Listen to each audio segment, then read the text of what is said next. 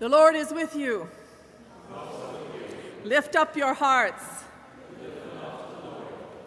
From the banks of the Charles River, we greet you this Lord's Day.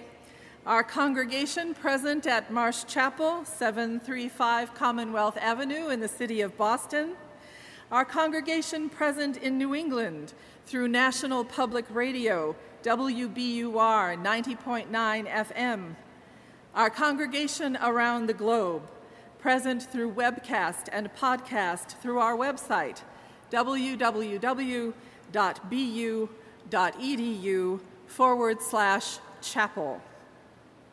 Together, we celebrate the gifts of life, faith, and love. And so we are very pleased to welcome to our pulpit today, as part of our National Summer Preaching Service, the Reverend Randy Day. Reverend Day is pastor of First Church of Round Hill in Greenwich, Connecticut. And we send a special greeting to our brothers and sisters at First Church of Round Hill in this special connection that we share with them through Reverend Day's good work with us.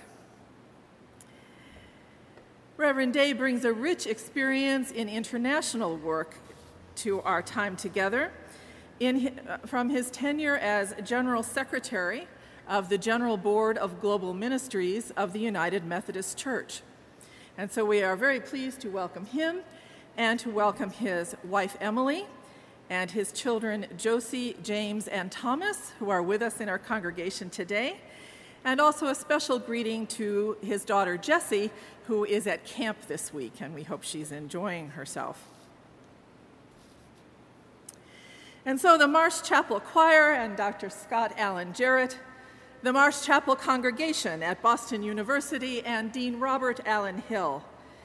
We invite your support, prayerful and material, we invite your presence, actual and virtual, as we celebrate in the love and worship of God. So now, beloved, rise up, now and throughout this service as you are able in body, but certainly in heart, as we join together in the worship of God.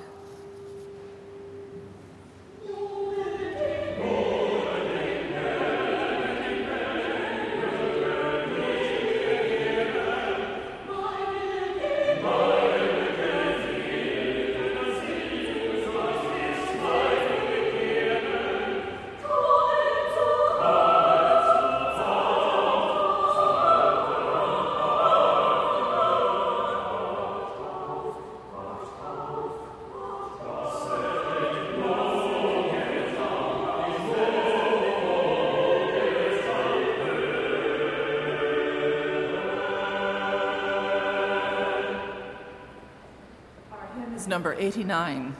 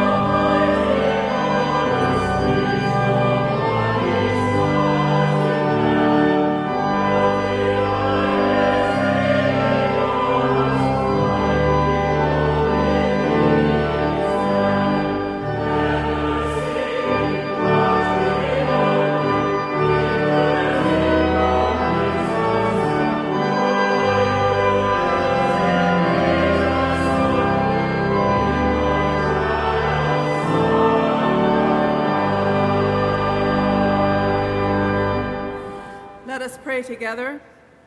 Almighty God, the fountain of all wisdom, you know our necessities before we ask and our ignorance in asking.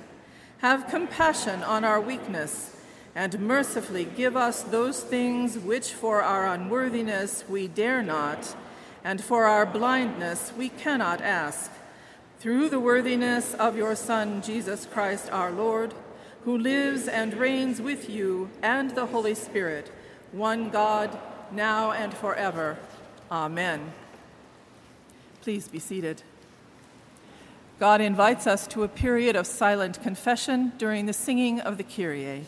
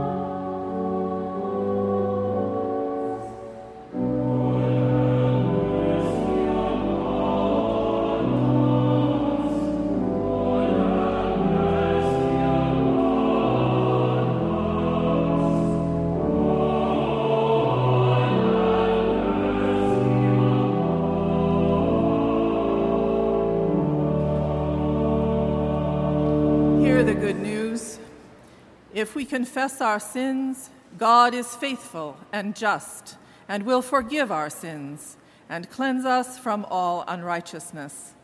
Thanks be to God. Amen. A lesson from Paul's epistle to the church in Rome, chapter 8, verses 12 through 25.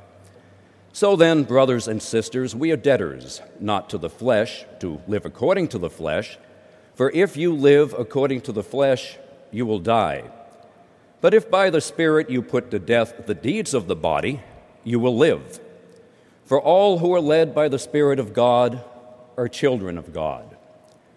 For you did not receive a spirit of slavery to fall back into fear, but you have received a spirit of adoption. When we cry, Abba, Father, it is that very Spirit bearing witness with our spirit that we are children of God, and if children, then heirs, heirs of God, and joint heirs with Christ, if in fact we suffer with him, so that we may also be glorified with him. I consider that the sufferings of this present time are not worth comparing with the glory about to be revealed to us. For the creation waits with eager longing for the revealing of the children of God. For the creation was subjected to futility, not of its own will, but by the will of the one who subjected it, in hope that the creation itself will be set free from its bondage to decay and will obtain the freedom of the glory of the children of God.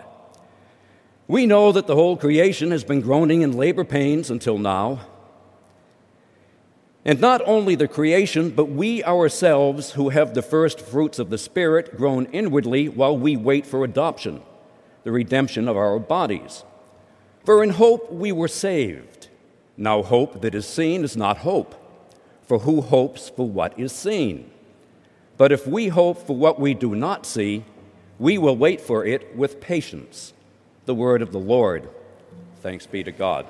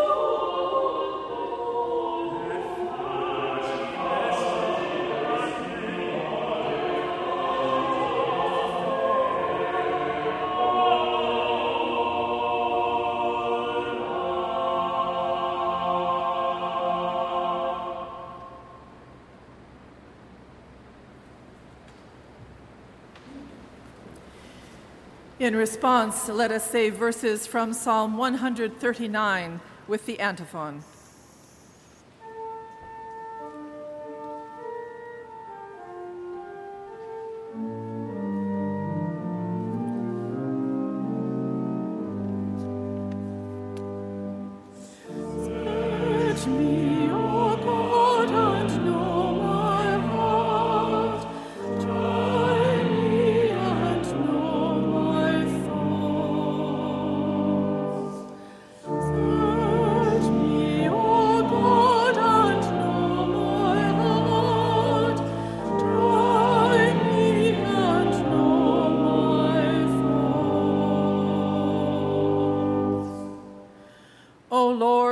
You have searched me and known me. You know when I sit down and when I rise up. You discern my thoughts from far away. You search out my path and my lying down, and are acquainted with all my ways. Even before a word is on my tongue, O Lord, you know it completely. You hem me in behind and before, and lay your hand upon me. Such knowledge is too wonderful for me. It is so high I cannot attain it. Where can I go from your spirit? Or where can I flee from your presence? If I ascend to heaven, you are there. If I make my bed in Sheol, you are there. If I take the wings of the morning, and settle at the farthest limits of the sea.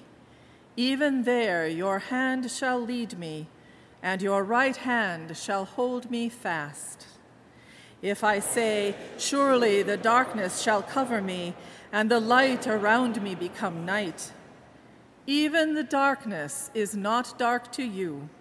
The night is as bright as the day, for darkness is as light to you. Search me, O God, and know my heart. Test me and know my thoughts. See if there is any wicked way in me, and lead me in the way everlasting.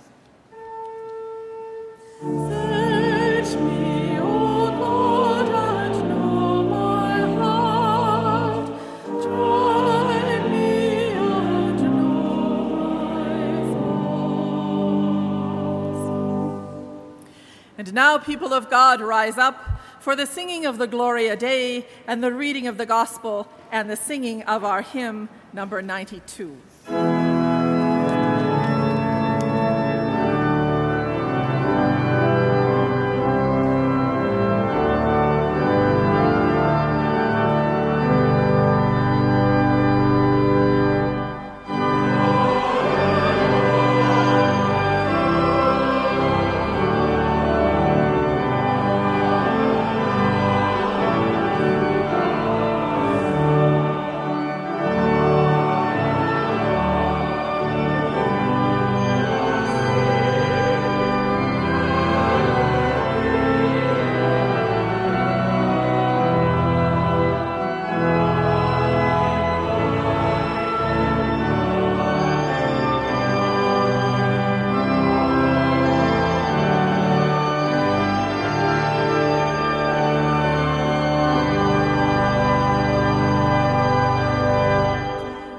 Holy Gospel of our Lord Jesus Christ according to St. John, chapter 7, verses 37 to 39. On the last day of the festival, the great day, while Jesus was standing there, he cried out, Let anyone who is thirsty come to me, and let the one who believes in me drink. As the scripture has said, out of the believer's heart shall flow rivers of living water. Now he said this about the Spirit, which believers in him were to receive, for as yet there was no Spirit, because Jesus was not yet glorified. The Gospel of the Lord.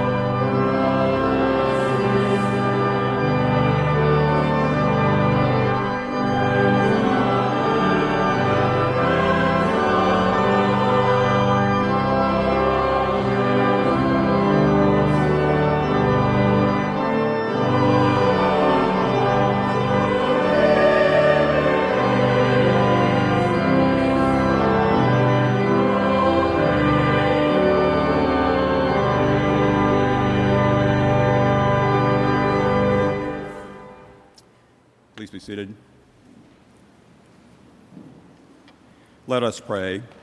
May the words of my mouth and the meditations of our hearts be acceptable in thy sight, O God, our rock and our Redeemer. Amen. What rich scripture readings we have here today. The passage from John begins On the last day of the festival, the great day. We might ask, well, what was the great day? It was the Festival of Booths, one of Israel's three prominent annual festivals, celebrated with great joy in the autumn at the completion of the agricultural year to recall Israel's wilderness pilgrimage and as a renewal of the covenant. It became extremely popular in Judaism after the exile. Jews from the diaspora made pilgrimage back to Jerusalem. Pilgrim parties came from Babylonia, present day Iraq, and even from more distant places.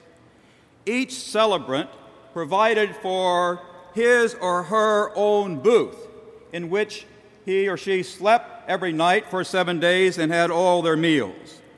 The booths derive from agricultural practices such as protecting the, the olive trees during the month of harvest. The booths were also temporary shelters from the intense heat of the sun for both cattle and for people. Now, once the booths were up, the Jewish celebrants had certain rites they practiced. Paramount among them was carrying water for each of seven days from the pool of Siloam to the temple. A footnote in my Oxford annotated Bible states, I always like to read footnotes, I hope you do too. My footnote states that a golden pitcher was used, a golden pitcher. Now, I'd heard of the golden calf, the gold given to the Christ child, the golden rule, but I had never heard of the golden pitcher. Pitchers were normally made from clay. So to have a golden pitcher was quite special, and probably it was used only for this great festival. Now, for seven days, water was carried in this golden pitcher from the pool of Siloam to the temple itself as a reminder of the water that flowed from the rock in the desert. As you notice, we have four children, three of whom are here this morning. If I were reading that scripture to them, they would say, Dad, what rock? What desert? Well, the Israelites, having been brought up out of Egypt where they had lived in oppression, had been condemned to wander in the wilderness, as you all remember, for nearly 40 years. In Numbers chapter 20, we read that they had entered the wilderness of Zin. Now, there was no water for the congregation, so they gathered together against Moses and Aaron. Why have you brought us up out of Egypt to bring us to this wretched place? They demanded of Moses. When things were getting completely out of hand, the Lord said to Moses, Take the staff Assemble the congregation, you and your brother Aaron, and command the rock before their eyes to yield its water. Moses then rounded up the people and he said, Listen, you rebels, shall we bring water to you out of this rock? And not waiting for the answer, he lifted his hand and he struck the rock twice with his staff. Water came out abundantly and all the congregation, as well as their livestock, drank.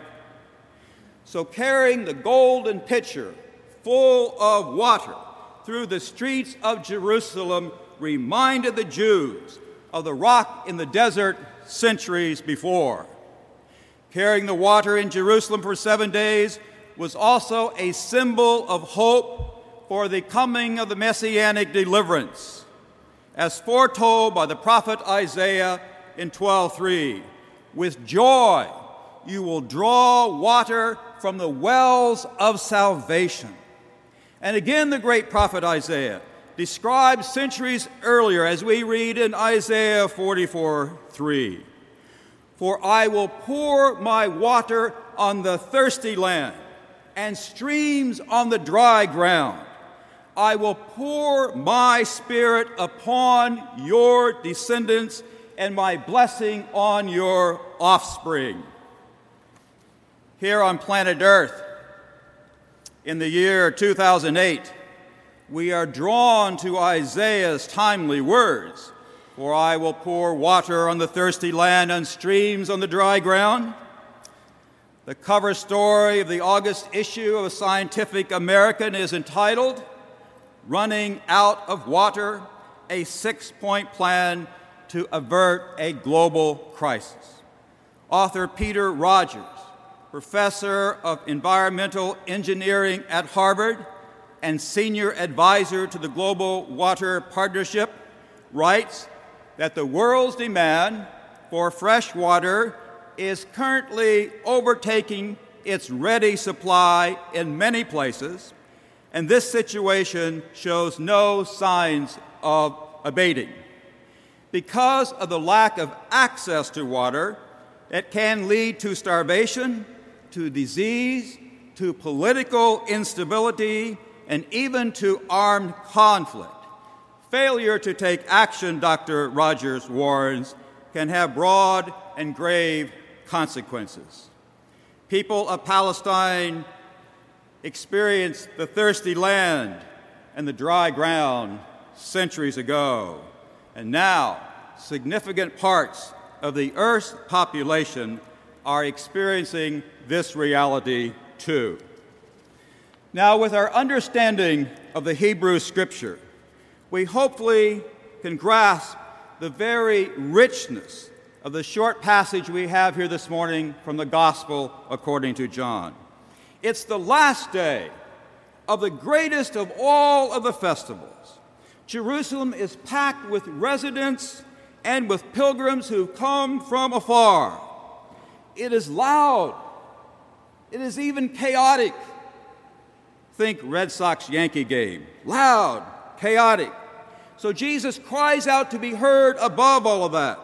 Let anyone who is thirsty come to me, and let the one who believes in me drink. And he continued, Out of the believer's heart shall flow rivers of living water. We have here this stream, if you will, running through the Bible Moses at the rock, Isaiah with the promises, and the, uh, the, the uh, Gospel of John telling us and speaking to us about God's gift for you and for me. But it doesn't stop there. Believers become the channels of life to others, to others, through Christ's Spirit given to us at the time of Pentecost. Remember Peter's first sermon, he quotes the prophet Joel In the last days it will be, God declares, that I will pour my spirit upon all flesh, and you and your sons and your daughters shall prophesy, and your young people shall see visions, and your old people shall dream dreams. Peter made it very clear in his Pentecost sermon that the gift of the Spirit is to all flesh, not to just chosen individuals. So Jesus has become, in a sense, the golden pitcher as well as the contents therein. Jesus is the water of life. The gift is offered to you and to me on this day and to all of humanity. God's Holy Spirit is poured out on us. And so we ask the question what is the Spirit calling us to do? About two years ago, I was in rural eastern Angola. While walking through a small rural hospital, we entered a room, and there was a 11 month old child motionless on a table with a mother and a grown sister hovering over the child. The doctor who was leading us immediately recognized the situation as extremely serious. So we backed away. But the reality was she had no equipment for a blood transfusion, no surgical instruments, no medicine. We left the room. Within less than five minutes, someone came, tapped me on the shoulder, and said, The little boy had died. He died of malaria. And that child's tragic death is multiplied many, many times every day. In sub Sahara Africa alone, one child out of five under the age of five dies of malaria. 20% of all the children in sub Saharan Africa die of malaria alone. Malaria is indeed a plague of the poor in today's world. It's a disease of poverty. But it can be and it is being prevented as foundations and churches and universities and governments, the media, concerned individuals team up to address these multiple complex issues. The Nothing But Nets campaign, for instance, is now distributing bed nets throughout much of Africa. Lives are being saved by this grassroots effort, which was launched by the UN Foundation, Sports Illustrated, the NBA, the United Methodists, and the Lutherans, among others. Now, in addition to buying a net and saving a life, people are beginning to grasp with the complexity of the issue of the diseases of poverty, and so they are turning to people like Dr. Paul Farmer and Dr. Jim Kim, Partners in Health, right here in Boston. Dr. Farmer has a special place in my heart because of all his work in Haiti, and Haiti is the mother country of James and Josie. He and others are trying to help all of us to understand that the crisis of abject poverty must be confronted as we work to end the malaria plague, the AIDS pandemic, TB, and other diseases of poverty which are killing the children of the world day after day after day.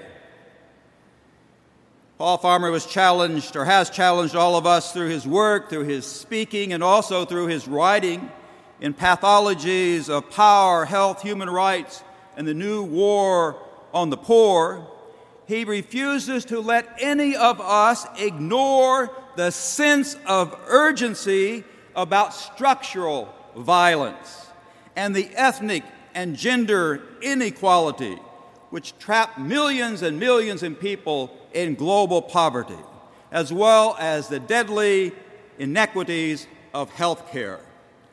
Public health intervention is demanded. Sustainability is a necessity. Students, pastors, economists, politicians, anthropologists, doctors, all of us are called to lift up our voices with moral clarity. Dr. Albert Schweitzer said a long time ago that a quiet conscience is the invention of the devil. Speak, my friends, speak. As I join others in confronting the principalities and powers of this unjust world, I vividly see the beautiful face of Dominique, the 11 month old Angolan child. He is not a statistic, he's a child. He's the son of that mother, he's the brother of that sister, and he died before my eyes. One cannot help but recall the words of John Donne, the great 17th century poet, preacher, dean of St. Paul's Cathedral in London, who reflected upon the custom of the time in the rural villages as well as the urban neighborhoods. And that is, when someone died, the church bell was rung. And you, as an adult, often sent a child or someone from the household to go to the center of the town, the center of the village, and to bring back the news. Who is it that died? And John Donne wrote in Meditation 17 Devotions upon Emergent Occasions in 1623. And I'm going to put it in non sexist language, please permit me. No person is an island entire of itself. Every person is a piece of the continent, a part of the main. Any person's death diminishes me because I am involved in humankind and therefore never sin to know for whom the bell tolls. It tolls for thee. Today, the entire world is a village and the bell is tolling. My prayer is this that the tolling of the bell will symbolize not death, but life and hope for millions of people who want to live, to experience the beauty and the richness of God's very creation. God desires us to be active. God wants to work through us to make us the channels of life to others. For Jesus said, Out of the believer's heart shall flow rivers of living water. Amen.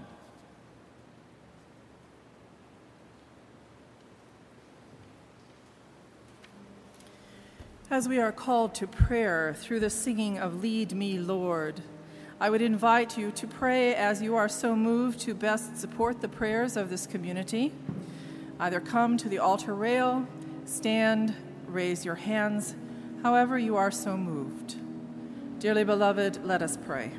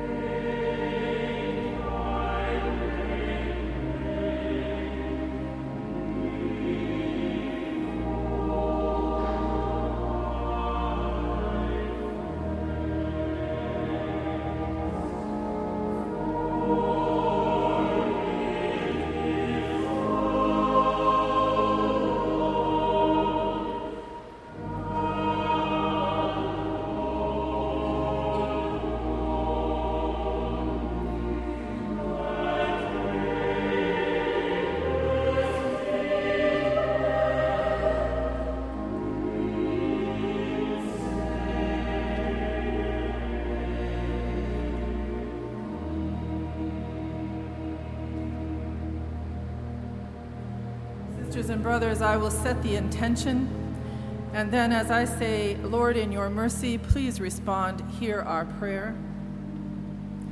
Let us pray for the church and for the world. Grant, Almighty God, that all who confess your name may be united in your truth, live together in your love, and reveal your glory in the world. Lord, in your mercy, hear our prayer. Guide the people of this land and of all the nations in the ways of justice and peace, that we may honor one another and serve the common good. Lord, in your mercy, hear our prayer. Give us all a reverence for the church as your own creation, that we may use its resources rightly in the service of others and to your honor and glory. Lord, in your mercy, hear our prayer. Bless all whose lives are closely linked with ours, and grant that we may serve Christ in them and love one another as Christ loves us. Lord, in your mercy, hear our prayer. Comfort and heal all those who suffer in body, mind, or spirit. Give them courage and hope in their troubles, and bring them the joy of your salvation. Lord, in your mercy, hear our prayer. We commend to your mercy all who have died, that your will for them may be fulfilled. And we pray that we may share with all your saints in your eternal kingdom. Lord, in your mercy, hear our prayer. We give thanks for the celebrations and the joys of human life, those things which strengthen our hearts and encourage us in the life of faith Together with our brothers and sisters, we pray, Lord, in your mercy, hear our prayer. We offer these prayers through our Lord Jesus Christ. Amen. And now, as our Savior Christ has taught us, we are bold to say, Our Father, who art in heaven, hallowed be thy name. Thy kingdom come, thy will be done on earth as it is in heaven. Give us this day our daily bread, and forgive us our trespasses as we forgive those who trespass against us. And lead us not into temptation, but deliver us from evil. For thine is the kingdom and the power and the glory forever and ever. Amen.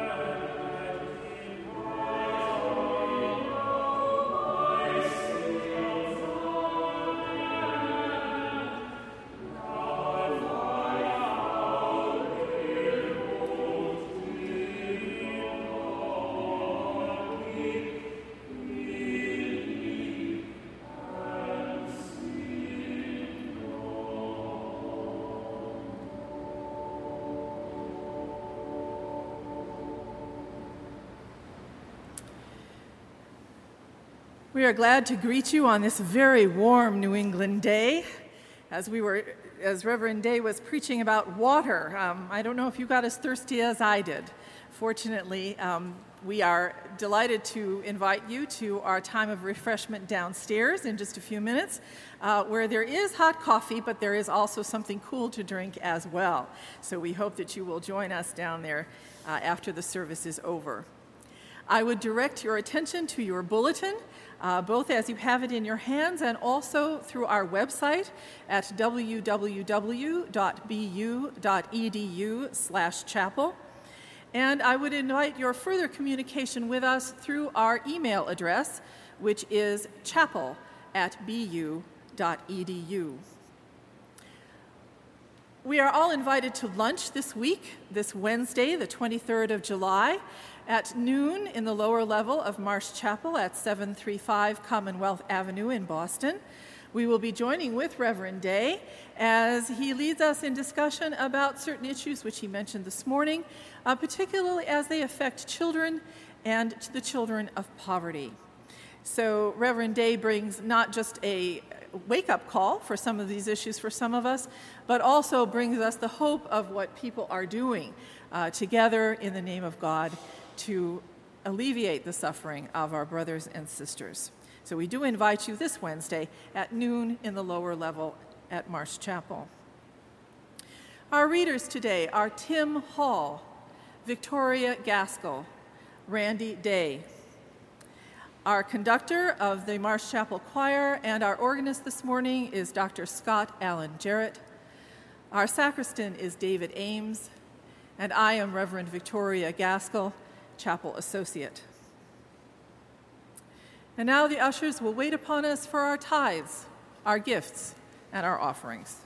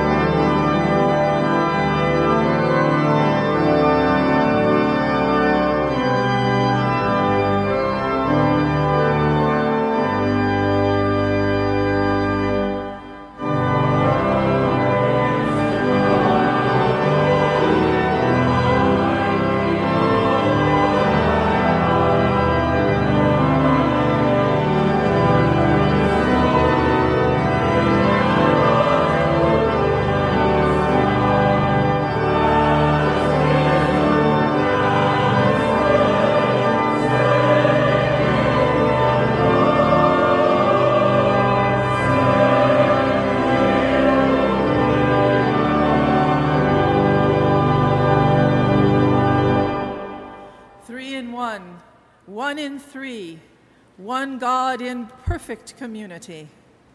We offer back these gifts to you in the synergy of your love and justice in the world, so that giving becomes receiving and receiving becomes giving.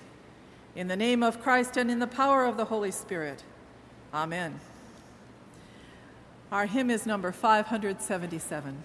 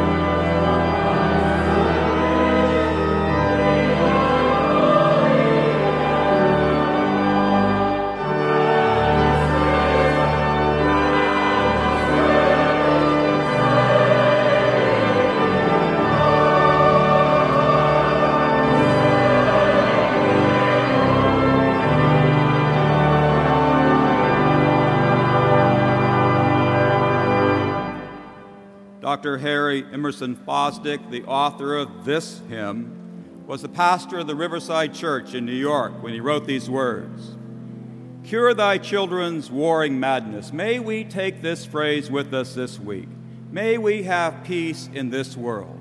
And we leave with you now the blessing of God Almighty, Creator, Son, and Holy Spirit. And may each and every one of you have both love and peace and joy and justice today and forevermore. Amen.